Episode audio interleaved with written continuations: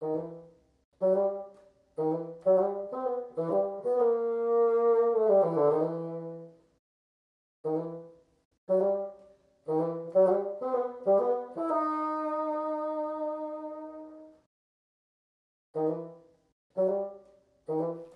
迎大家收听卡克洛奇拖鞋下的沙龙，我是节目主持人蟑螂。今天呢，又到了一个月一次的艺术单元，我们一样欢迎万博士 Joyce。大家好，很高兴又见到大家。放这集的时候，应该是刚过年完，嗯的时候，新年快乐喽！是农历我们中国的农历过年，新年快乐，大家恭喜发财，身体健康。嗯，那我们今天要讲什么主题呢？我们、嗯、我们的那个艺就是艺术心理学单元会继续继续下去，但是呢，我们想说让大家那个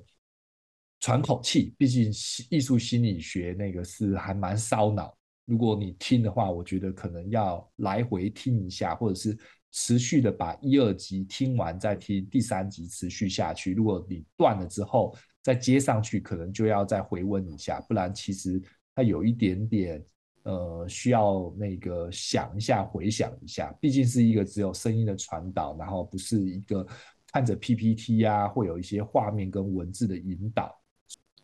呃，其实延伸到那个呃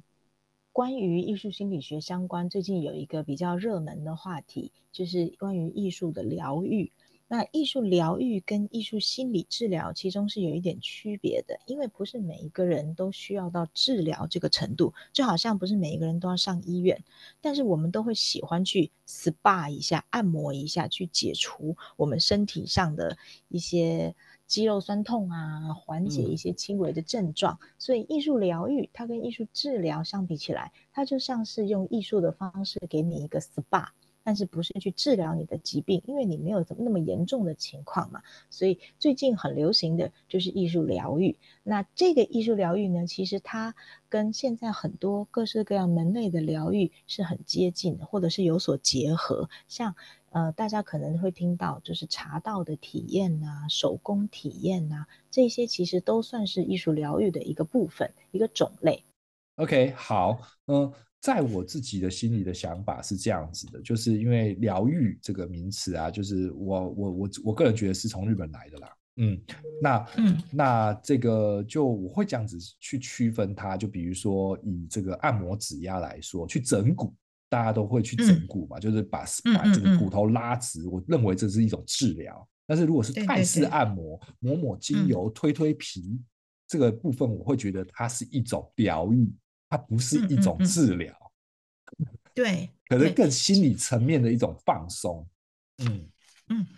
是这样的，没有错，就是这个理解很正确。因为疗愈的话呢，它其实呃，如果从实际层面来说，它确实不能够达到治疗的效果，但是它就是一个放松的，让你可以舒缓身心的一个大家可以去参与的一件事情。那因为以往可能大家对于疗愈也不是那么热衷的全民运动嘛，但是现在大家也越来越能够接受去参加一些体验活动。你不是为了学习什么得到什么，而是你就是去放松。有一个体验，就是社交的感觉，嗯，或者是让你能够有一段比较平静愉快的一个时光，所以这个疗愈体验才会让各种的呃活动都被加入到里面来。现在的艺术疗愈体验当中呢，最基本的，比如说有绘画的、有音乐的、有舞蹈、雕塑的、手工艺的，或者是我们可以呃看到真的有各式各样什么茶道体验、香氛什么都有。那这些其实它都是起到疗愈的一个功能。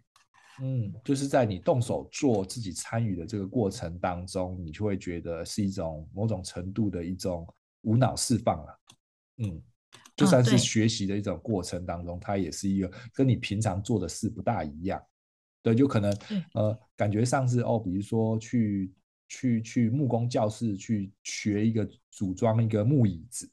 虽然听起来好像是一个工作，嗯，可是这过程中其实是非常疗愈的。但它这个呢，跟你去上一个课又不太一样，因为真正的就是艺术疗愈，或者是比较偏向正规艺术治疗的这个疗愈呢，它不会让你去实际做出一个什么东西来，或者是学会一个什么样的技术，因为它只会让你去创作，但是。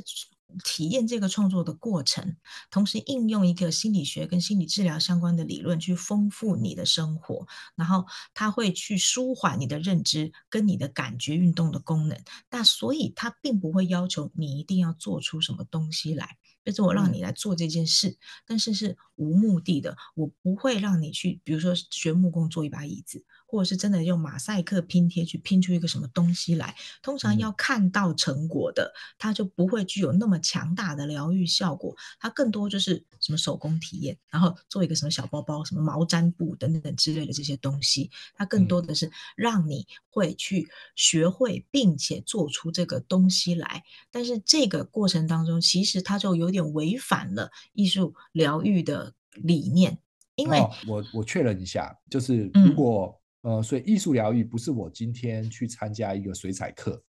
它就不算是艺术疗愈了，嗯、它是一个课程体验。虽然它某种程度之下也会让你稍微放松，可是它不属于疗愈的范畴，不属于艺术疗愈的范畴。嗯，是这样的，就是呃，如果我们要给艺术疗愈一个清晰的一个定义的话呢，我们可以从艺术治疗这个。地方衍生过来，就是它是艺术治疗的一种，但是它并不会像真正的艺术创作去要求你能看得到作品。艺术疗愈它只是一种心理疗愈的一种形式，它把艺术创作去融入到这个疗愈的过程当中，因为创作本身它就可以起到疗愈的作的作用。它是希望你在创作的过程当中去探索你的思想。我在想什么？我在做这件事情的时候，我为什么这么想？还有我的情感，还有我创通过一种你你在体验的这个技法，去有一个创作性表达的机会，提供一个你可以内省的空间。所以，它这种在艺术创作当中，我们可以去释放我自己，我可以去冷静下来，去想想看去做什么。你不会得到什么，所以与其说是去做什么。不如我会更希望说，你把它当成是体验一个瑜伽。你去瑜伽的时候，你不会期望说我通过瑜伽练出二头肌，或者是 通过瑜伽得到什么样的效果，而是我去做瑜伽这件事情，或者我去做任何一个按摩这件事情，我就是放松，然后让我自己能够静一静，然后得到一个很好、很愉快的一段思考时光，它同时可以舒压。嗯，了解了。那我们可以请那个 Joyce 举个例子吗？那艺术疗愈是一个什么样的呃行为，或者是一个什么样的过程，就会属于完全属于艺术疗愈？嗯、呃，比如说我刚在北京前两周才刚办完一场艺术疗愈的体验沙龙，就是因为我发现有市面上越来越多的可能在教。任何一种类型艺术创作的老师，他也会办这个疗愈的体验课，但是他很有可能在艺术心理学上的理解不是那么深刻，他就没有办法将真正的疗愈融入到这个创作当中。他还是让大家去进行创作，只是在创作的时候，呃，要求标准降低，放松一点。但是大部分的艺术创作教育，它都是要求你要有成果，也就是我们要有学会一个技法的。但是在艺术疗愈，它其实是不需要技法的。比如说，我们的这个体验过程当中，我带入了更多属于心理分析的部分，给大家每个人发一张纸，然后呢，现场有很多的画材可以随意的选择。你不需要会正确的使用这一些画材，如果你想要知道怎么用，我可以告诉你怎么用。但是你不需要用任何的技法，你就是画，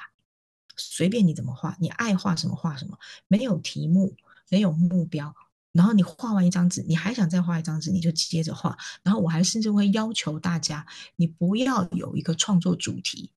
就是你不要想说，我今天要画出什么跟审美相关的东西，我不要画出美丽的画面。另外，我同时也要要求，同时在现场创作的每一位嘉宾、每一位参与人，他不能去评论别人的作品，就连好都不能说。就你不能说哦，你画的好好，你这条线好漂亮什么的都不能说。你就是你这你可以聊天，但是你的聊天不能涉及你现在正在画的这一幅作品。就是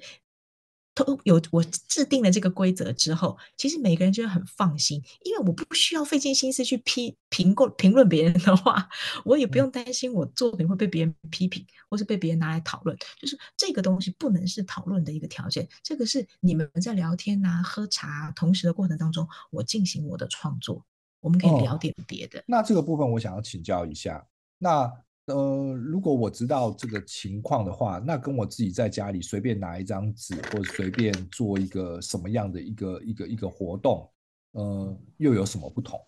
无意识的。首先，第一个，当我们在做这件事情的时候，我知道我要通过这件事情来让我的身心放松休息。所以，他必须要有一个呃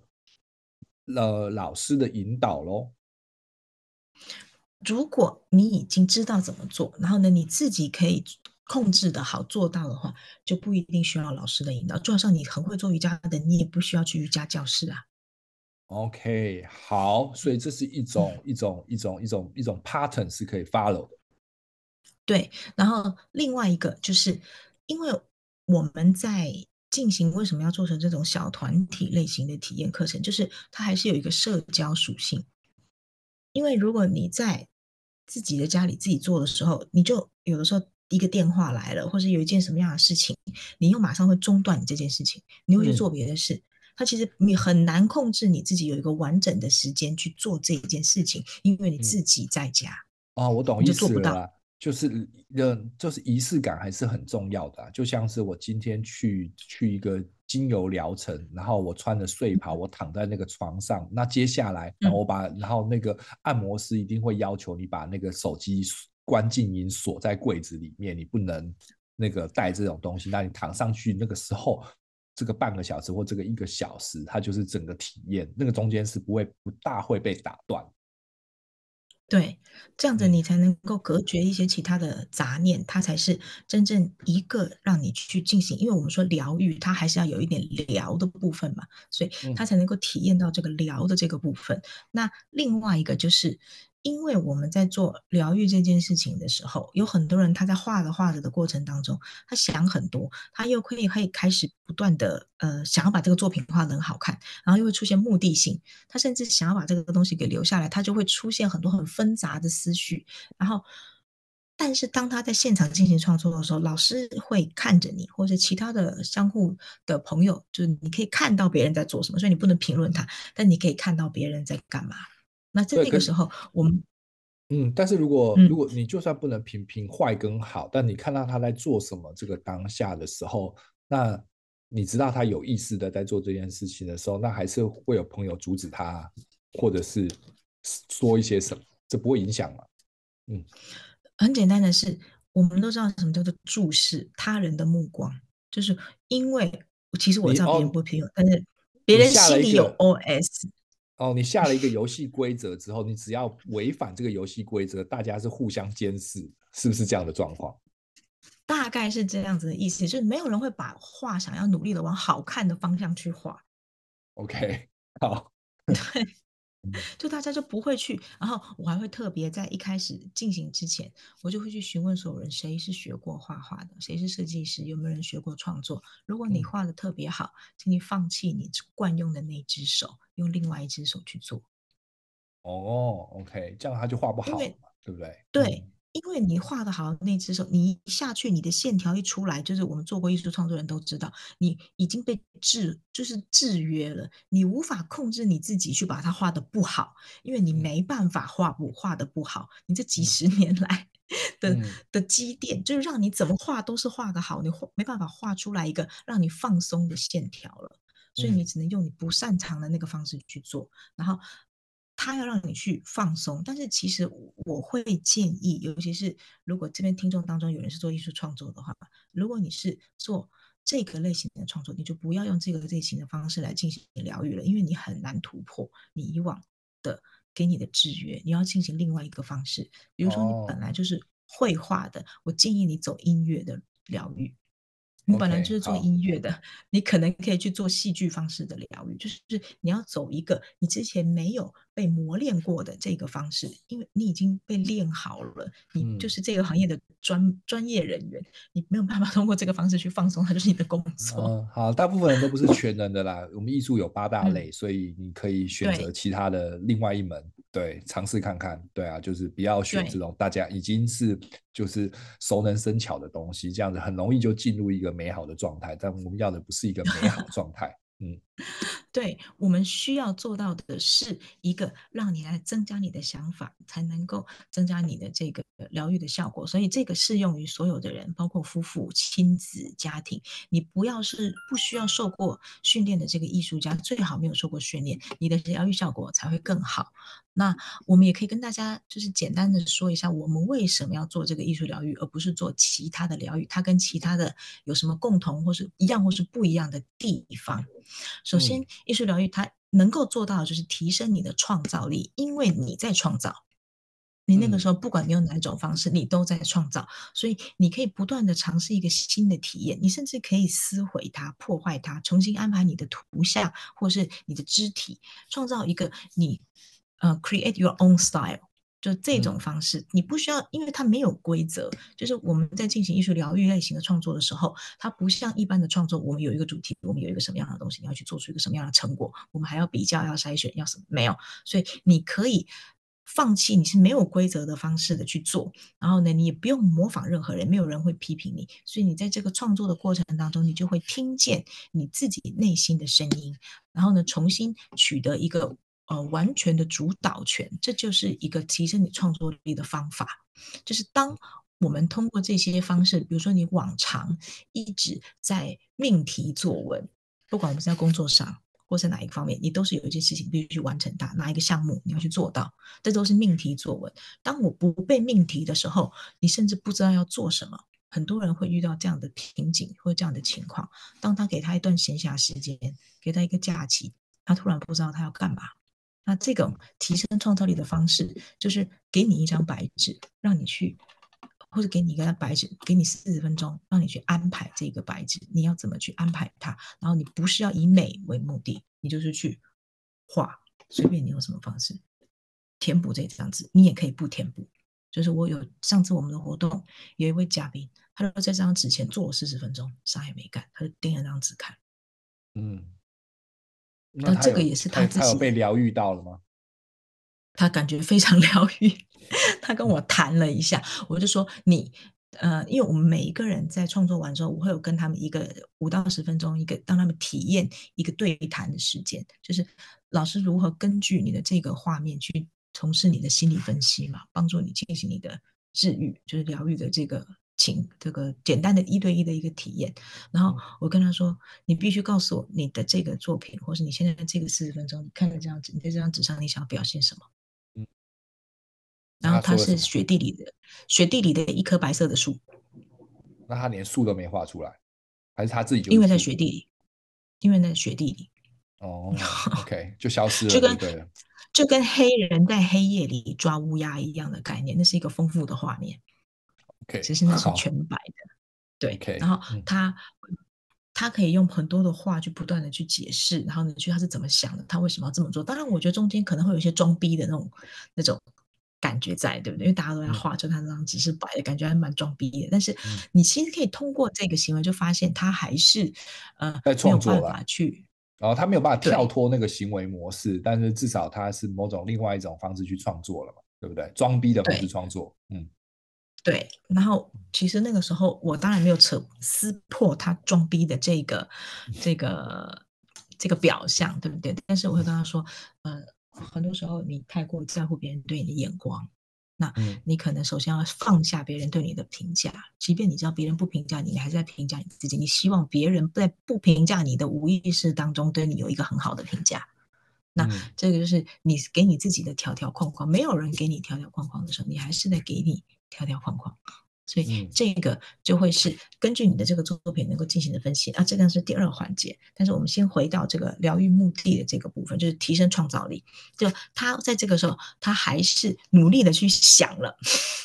他还是有在创造，就他不是什么都没想，他不能交白卷，他是里面是有想的。那第二个就是通过这个艺术疗愈，你可以增进你的同理心跟你的理解能力，呃。为什么可以增进同理心呢？就是很多时候我们都知道，我们每一个人的生活或者出生，或者我们面对的任何的一切都是不平等的。嗯，我们有的条件也是不平等的、不公平的。但是我们很难真的设身处地的去为别人着想。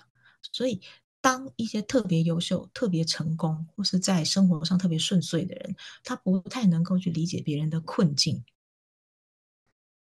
嗯，那当我们让他去做这个艺术疗愈的时候，大部分都是对艺术不擅长的人。其实我让他面对的是一个他没有面对过的困境，但是我并不会因为他这个困面对这个困境的表现而批评他。嗯，没有人会批评你，你得到的只会有支持跟鼓励。当他在体验这件事情的过程，不管他到底画了什么，或不管他到底没有画，或他到底做了什么，我们不会公开的去审判他。到最后，我们这个一对一的这个环节的时候，不管他说什么，我一定是阿德勒，就是 鼓励他、支持他、包容他、赞成他。然后这个东西其实对这些人来说异常管用。他说他其实真的，一开始他真的不知道怎么办。然后呢，他才会去想到说，为为什么这些人、其他人那些看起来跟他比起来，因为他觉得他自己高高在上，为什么那些人他不知道，他没有包袱，他没有偶包，那些人都随便画，他他做不到。然后他面对的是一个困难，他怕别人批评他的时候，他他面对我的时候，他其实是很紧张的，因为等于在他的面前，我是一个权威，他怕遭到权威的攻击跟批评。然后我就会跟他说，但是这个时候你就可以去想。当别人面对你这个权威的时候，他多希望得到你给他的认同跟鼓励。嗯，对，但但是同时间，他必须要把他他现在处于一个，如果他一，比如说是一个大老板来上这个课的话，他会换一个，就是他他的这个这个这个这个他的这个模式是被颠倒过来的。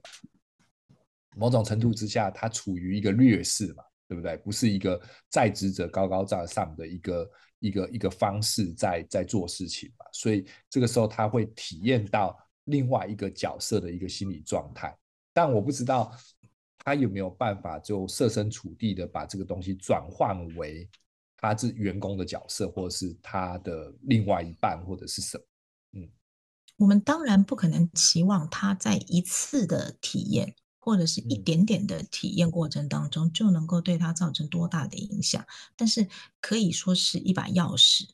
然后呢，让他有一个机会去理解，因为大部分的时候他都是在说给别人听，然后让别人去听他说，但是在这个时候，他必须要去全神贯注的听别人说，然后等着别人给他打分数。的这种的时候，他就能够，这就是一个换位思考的直接体验的一个经验。他有这样子的经验，对他来说其实是很难的，因为他就算是去按摩、去沙龙，没有人会 judge 他。嗯，但他，但是我可以跟他说，如果你知道你来这个 judge，你来这个部分的话，你绝对不会被我批评。嗯，你得到的绝对是正面的，你还会害怕来面对我吗？应该，那我也不会。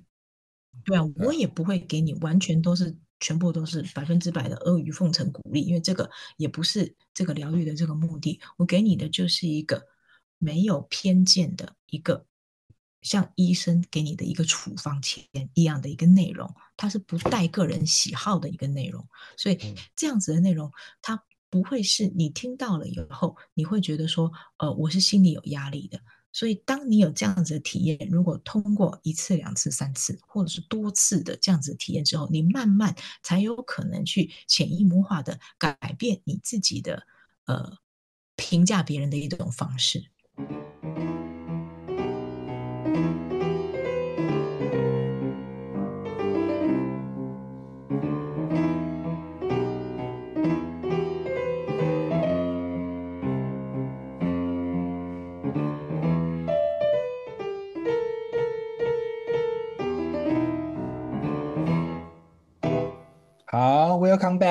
欢迎回来。所以 Joyce 把这个艺术疗愈的目的呢，分成为四个。呃，我跟大家解释一下，第一个是提升创造力，第二个是讲求这个同理心跟理解，第三个呢是处理我们自己的问题，第四个呢是创伤跟修复。嗯，我们刚刚已经讲到，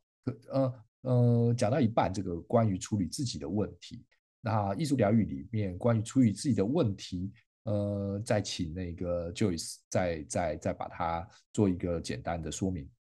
好的。关于处理自己的问题这一点呢，很多时候其实我们要处理一个问题，首先你要先面对跟正视，还有发现这个问题。所以这个是其实就非常的艺术性，就是非常的心理治疗了。那我们一般在心理治疗的过程当中，我们我们可能就算没有经历过，也看过电视嘛，所以你要去跟心理医生一直谈，一直谈，然后呢要去挖各式各样的你。你以前发生过的事情，然后不断的重塑它，这样其实是会让你去体验一次那个痛痛苦的过程。但是在艺术疗愈这个过程当中，因为我们使用的其实是艺术创作的方式，去把你的痛苦代谢发泄出来。那老师他不会去问你说你这个是发生了什么事情，他直接通过你的这个表现形式，就用艺术心理学的方式去分析你的问题。那你就会去面对，我不需要知道你以前发生了什么样的事情，但是你的这个表现，你画出来的画，或者你做出来的这个动作体验，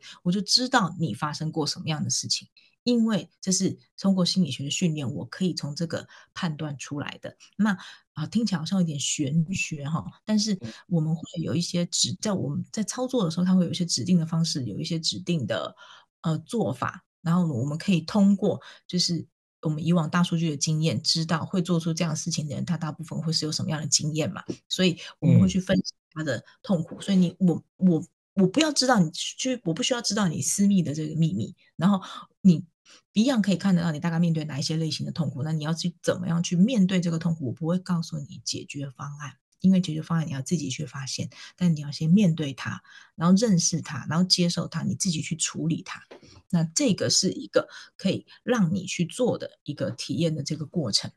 嗯，所以这个你先发现你自己的问题。其实很多人他可能会，嗯，在首先第一点，他就是没有办法去正视、面对或是发现自己的问题，他当然无法解决，或是就算他大概知道，但是他。总会有人会有逃避痛苦的这个心理嘛，他会想要去不要那么直接的去面对它，所以在呃无论是呃真正的心理治疗或是这种艺术疗愈的过程，它都可以帮助你去面对这个问题，然后让你进一步的可以去处理它。嗯，了解了。那最后一个创伤与修复的部分，是不是刚刚已经有涵盖到了呢？对的，其实因为在创伤跟修复，尤其是我们在引导他们去，就是来参加的这个呃朋友们去做这个事情的时候，我们不会让他无止境的发泄，我们会给他一个就是嗯、呃、收拢的一个过程。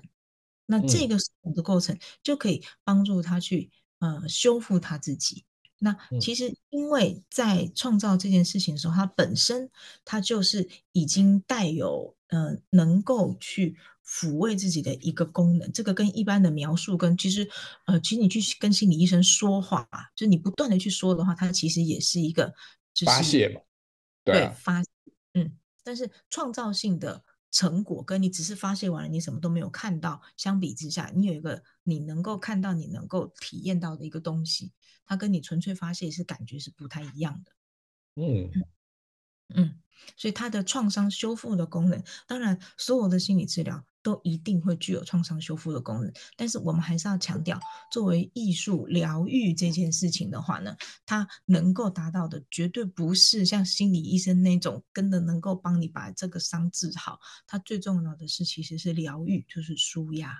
嗯，对对，我们要回归我们一开始节目开始讲的这个疗愈跟治疗是两回事，疗愈就是只是一个舒缓。它并不是代表你就解决了这件事情，并不代表哦，你童年可能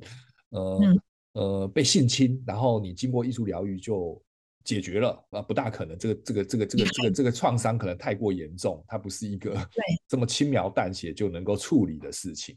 嗯，对，是这样。我刚刚讲的这个这个模式只是一个、嗯、呃比较严重一点，但是大概大概可能可能会了解。嗯，对，是这样的。嗯，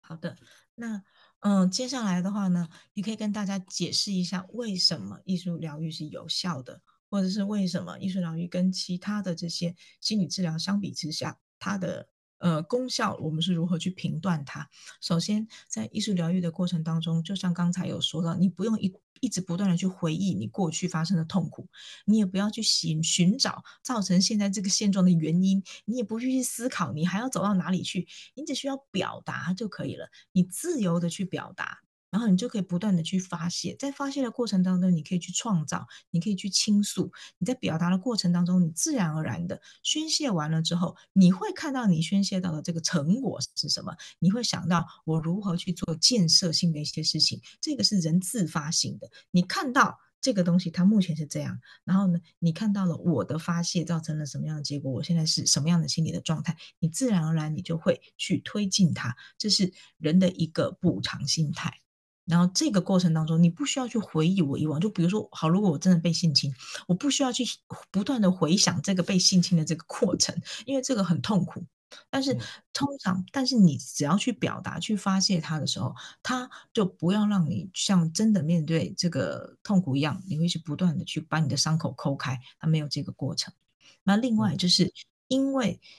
非语言形式的这个艺术表达。他就不那么 depend 在每一个人对于呃知识的依赖，就是我们都知道，表达的越好的人，他的语言能力也好啊，他的各方面逻辑组织能力，他必须要越好，他才能够越越能够直接的呈现出来他想要传达的这个意思。嗯。但是有一些人，他在语言逻辑上，在字面逻辑上，他就是不是那么的好。但是任何一个人。都可以使用这种非语言的艺术形式的方式去进行表达，你一样可以花一点时间去沉淀你的呃心里的一些想法，然后你可以慢慢的在不管是在纸面上，或是用动过，或是用音乐的方式去把它阐释出来，它就不像别人在听你说话的时候有一个急迫性，你感觉到对方在等你说话，然后你就要着急去把你的语言组织出来，你会会有压迫感。是这样，嗯、它的就是就是基本上它门槛比较低，去表达你自己的方式的门槛比较低，比较大众，而且比较适用于全年龄。对，所以幼儿、老人，甚至语言表达有障碍的人，或者他不知道怎么说、他不想说的人，他一样可以用这个方式去进行疗愈。呃，我们可以知道，其实现在在台湾也好，市面上也好，有很多的各式各类的艺术疗愈。你上网就打这四个关键词，有非常多。那我一样建议，就是大家如果想要选择一个好的艺术疗愈的话呢，嗯、呃，首先一样是正规的、有执照的，或者是科班出身的。他不是学艺术，而是他是学艺术心理治疗这个部分的。他所开设的课程，嗯、我会比较认为大家应该去进行这样的选择。因为首先第一个，不管是效果也好，然后呢，第二个就是它的正规性、正统性。因为如果你要去接受按摩，你是不是要是找一个按摩师执照的会比较好一点？不 要随便找一个人按一按，到时候还把你的那个肌肉按坏了，我觉得这是得不偿失。通常是比较困难的，因为不会真的有人去看那个你，但是你你去去看个中医，可能肯定是要有一个牌啦，对。但是按摩比较困难一点点，嗯。对，就是我们去看医生的时候，我们都知道上医院，我们知道不能找庸医，但是不知道为什么大家就觉得去做呃按摩也好啊，或者是去做瑜伽，或者去做芳疗这种，大家就会觉得是价性价比高的比较重要，就是他可能会去找那种私人的。小品牌，然后他也是一个芳疗师什么的，但是这种东西没有执照嘛？对啊，他没有办法认认定啊，这个这个这目前为止是没有。对啊，当然可能比较大型的公司可能会说他他可能是代理某些。呃，精油的品牌啊，或者是它的说法，会让你觉得它可能学术地位跟或者是在这一个按摩界的地位更高之类的，或者是呃更漂亮的装潢，会让你觉得嗯，嗯，这个嗯这疗愈的体验可能会更好。大概嗯对，大概率是这个样子的。但是我相信，呃，对于很多已经吃过亏的朋友们来说，都会知道你在选择的时候。还是要选择他本身自己，比如说带这个课，他的老师的资历，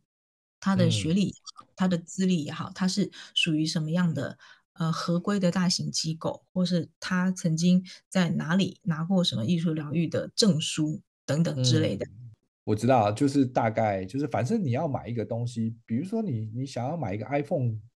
你的 iPhone 十三想要放 iPhone 十五的时候，你可能都做一大堆功课了，更何况你要做一个疗愈的体验，怎么能够不做做功课呢？不上点网去去去去花点心时间求一下圣解呢？这是一个很正常的事情。嗯，是这样的。那呃，其实现在艺术疗愈的种类也非常多。如果从人数上来说的话，我们可以有单人的啊，当然你单人就等于你是一对一咨询嘛，那价格一定会。比较高，大家可以参考，就是那种心理咨询师的价格。如果你按照心理咨询师的价格去思考，就是这个艺术疗愈师给你一对一服务的价格的话，那你就不会觉得这个价格开得很离谱之类的。这，是第一个部分。然后再来呢，第二个就是，嗯、你有那种双人的，比如说你跟你的好朋友，你跟你的呃亲人两个人去一起去进行这个艺术治疗。艺术疗愈，那它就可以修复两个人之间的关系。亲子的也有，小团体的也有，然后什么公司的这种团体活动也是有的，就是这种都是有各式各样的形式。那当然，你参加不同形式的活动，他可能这个疗愈师他给你提供的方式会不太一样，因为毕竟适合团体的，不见得会适合家人嘛。嗯，然后再来就是它的形式上，有的它会有不同类型的这种。呃，形式去进行转换，比如说，首先你会有一个创作的环节，你会有一个分析的环节，有讨论环节跟咨商环节。那一般来说，通常这四个环节它是会交叉的。那呃，如果说是有一些他在沟通难度上会比较高的，比如说老人或者是儿童的话呢，可能在分析跟讨论的这个环节会比较被简化，因为他们在这个分析理解上可能会稍微差一点嘛。所以我们只会跟他的监护人去进行分析、讨论、咨询，因为通常老人跟孩童也是可以进行这个艺术疗愈、艺术治疗都可以，但是需要他们的这个监护人的同意。嗯，了解。嗯，那再来就是媒材的部分，比如说我们可以进行绘画的、音乐、舞蹈、雕塑，各式各样，只要是呃。这一位他艺术疗愈师，他可能擅长的使用的这个呃疗愈方式，他都可以可以操作。就是有的艺术疗愈师，他可能就有点像，我不知道是像云门舞集，还是像台湾那种那种舞踏团体，他就是让你去伸展他的肢体，但是他不完全就是像呃这些舞踏团体一样，你只是去学这个肢体释放，他同时在这个过程当中一样能够根据你的这个套创作，根据你的这个动作去进行分析、讨论跟咨询的。嗯，了解。那再来最后就是效果咯，我们一直在强调，就是重要的是。你通过这个活动，你能够发现你自己，跟自己进行沟通，可以舒压，然后呢，可以有一些疗愈治疗的效果。当然，也可以进行就是团体活动的效果，比如你们这个公司需要增加内部凝聚力，也可以大家一起来去做这个呃艺术疗愈的这个体验。当然，如果你的目标是增加凝聚力，那可能疗愈师给你们安排的就是让团体增加凝聚力的这样子的一个呃体验的过程。哦，它似乎非常多元的模式，可以造成不同的效果。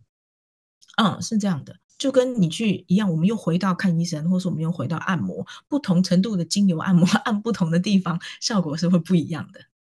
那我们会想要了解说，那为什么艺术疗愈它会有效？难道其他的就是它的效果跟其他的东西，或者我在我自己在家里做，或者我做其他的艺术创作，就没有艺术疗愈的这个效果吗？那有几点我可以跟大家分享。首先，第一个是因为感官上的体验，我们接触到一个可能不是那么熟悉，或者是我们有使用过，但是呃，它不会给我们带来那么多就是限制的这种媒材、综合艺术材料，比如说不管是粘土啊、颜料、石膏等等。进行混合触摸跟形塑、绘画、撕扯这些过程当中，你就是一个呃这种艺术行为的表达跟感官上的体验，它就可以启动你的这个身体跟心灵的连接，因为你会有触觉。你有视觉，甚至会有听觉、味觉、嗅觉这样子的综合感官体验，它是可以更好的调动你的情绪，然后让你有丰富的体验感的时候，当然就会比你纯粹在那里只是说比起来来得有更好的舒压的效果，这是第一个部分。然后第二个一样是这种自由表达，因为语言其实是人类思考之后才能够产生的一种表达方式，所以你会启动你的自我防卫机制，你一定会在说话的时候选择适当的词汇。比如说，我现在说这句话，我大部分的时候我要去思考，我要用什么词，我要怎么去表达比较合适。然后，如果我们用艺术创作的时候，尤其是老师又提醒你不要去在乎别人的眼光，然后我没有任何一个命题，你不用做出好看的东西，这样子的方式去表现的时候，它就会让我们内心有一个比较放松的一个讯息。然后你在创作的时候又是比较自由的，它可以把你的潜意识。或者是你的内心心底的想法变成一个视觉化，这种方式它其实可以帮助你去清理思路，把无形的东西变成是有形的，把抽象的东西具体出来，变成一个心理现象，而不需要通过语言，嗯、也不会从经过你的这个自我保护的机制，它其实更好的能够进行分析，心理分析。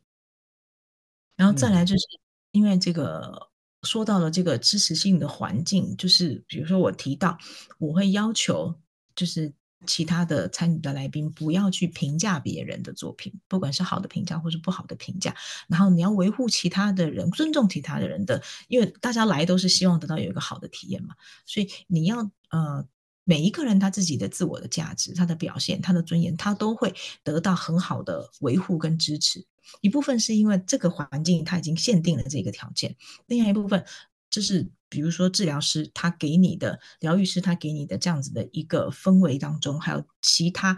呃来自其他团队创作人给你的这个尊重，你在心理上本身就已经会呃比较放松。所以这个支持性的环境会能够让你，比如说在跟你相比，你自己在家里其中的差别其实是有一点点是在这里的，就这种是一个经验，你得到了别人的尊重，你什么都不用做，你就得到别人的尊重。嗯，相对的，在你尊重别人，因为。在这个环境之中，你又同时也尊重了别人，你又得到了更好的这个反馈。那这种一种呃，大家有来有往的这种相互的一种鼓励、接纳，会帮助你有一个更好的个人成长。它也会提升你的自尊。像我们呃，前两周的活动当中呢，有一个呃女性，她就是可能比较呃内向一点。他来的时候，他从头到尾坐在那里是低着头不说话。然后，因为大家都是不能去评价别人嘛，所以，嗯、呃、嗯、呃，他也没有去跟别人进行更多的交流，他就一直静静的就坐在那里。但是他听到别人小小声的在聊天，然后真的没有人去打扰他，他反而慢慢的就是经过我的观察，他反而是慢慢的开始去进行他的创作，然后看到别人，然后别人看到他看他的时候，大家都是礼貌性的点头微笑嘛，嗯，那。他因为这个点头微笑，他就感觉他受到了肯定跟支持，嗯，然后后来在一对一的这个过程当中，他就跟我说了很多话。他说，因为他的工作环境压力非常的大，嗯，但他又不能够换工作，因为景气不好，然后他很怕他失去现在这份工作，所以他就是每天都唯唯诺诺，他已经习惯养成就是不要去跟别人有这个 eye contact，因为他就是。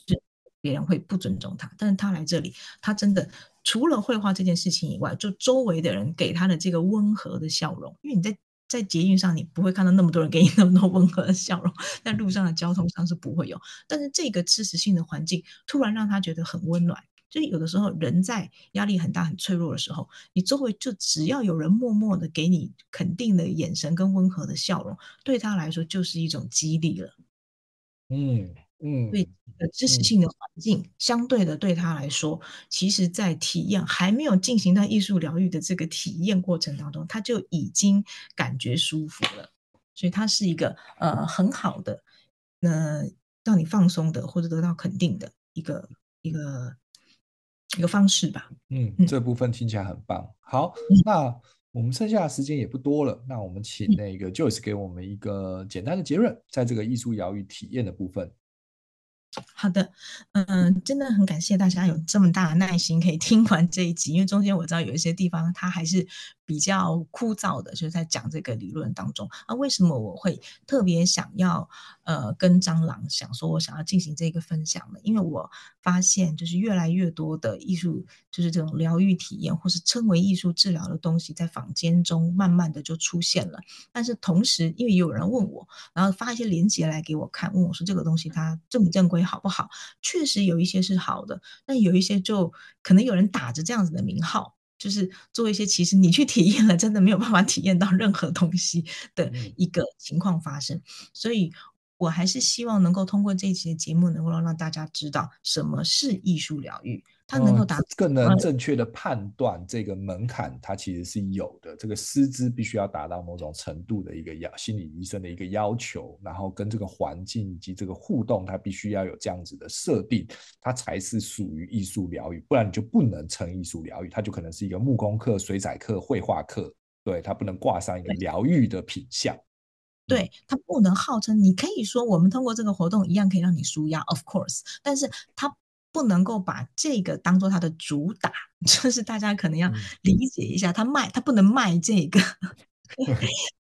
他能够卖的是你可以来我上完这堂课做完这个作品，OK，但是他不能主打他要卖这个，而且我相信台湾现在的体制应该也算是越来越健健全，就是我知道应该是有艺术疗愈协会啊这样子的一些组织存在，所以呃，我认为大家。就是我们，我们，我们作为一个 老师或者这方面比较专业的人员，还是大家在选择的时候要去审慎的选择，就是不要碰到了就是骗子，然后他用几个很高的价格，然后让你去上这个什么艺术心理治疗，但他其实根本就是在糊 糊弄、忽悠你，这样是，嗯，我觉得这个。没有办法让，因为会去体验这样子的艺术疗愈的人，我相信大家心里都是有点压力，能够希望得到别人的聆听，得到治疗跟放松的。结果你还被骗，那这个真是啊，非常的得不偿失。我不是很不希望有这样子的事情发生，所以我特别想要做做这一期节目。嗯，好的。那如果我们这个呃呃感觉良好的这个课程当中，如果有。天色，或者是那一个 Joyce 万博士有从北京回到台北时，如果有开这门课的时候，我会把我的资讯栏的这个课程连接再给大家，然后可以欢迎大家来体验看看这个艺术疗愈的真正的课程是一个什么样的感觉。好的，如果有机会的话，嗯、如果我有机会，就是回台湾能够跟大家。呃，见见面，然后如果大家对这个感兴趣，也可以留言给呃蟑螂，然后我们看是不是能够也给大家安排一个这样的体验活动。谢谢。OK，那我们今天就到这边结束喽，谢谢大家，谢谢大家，新年快乐。OK，拜拜，拜拜。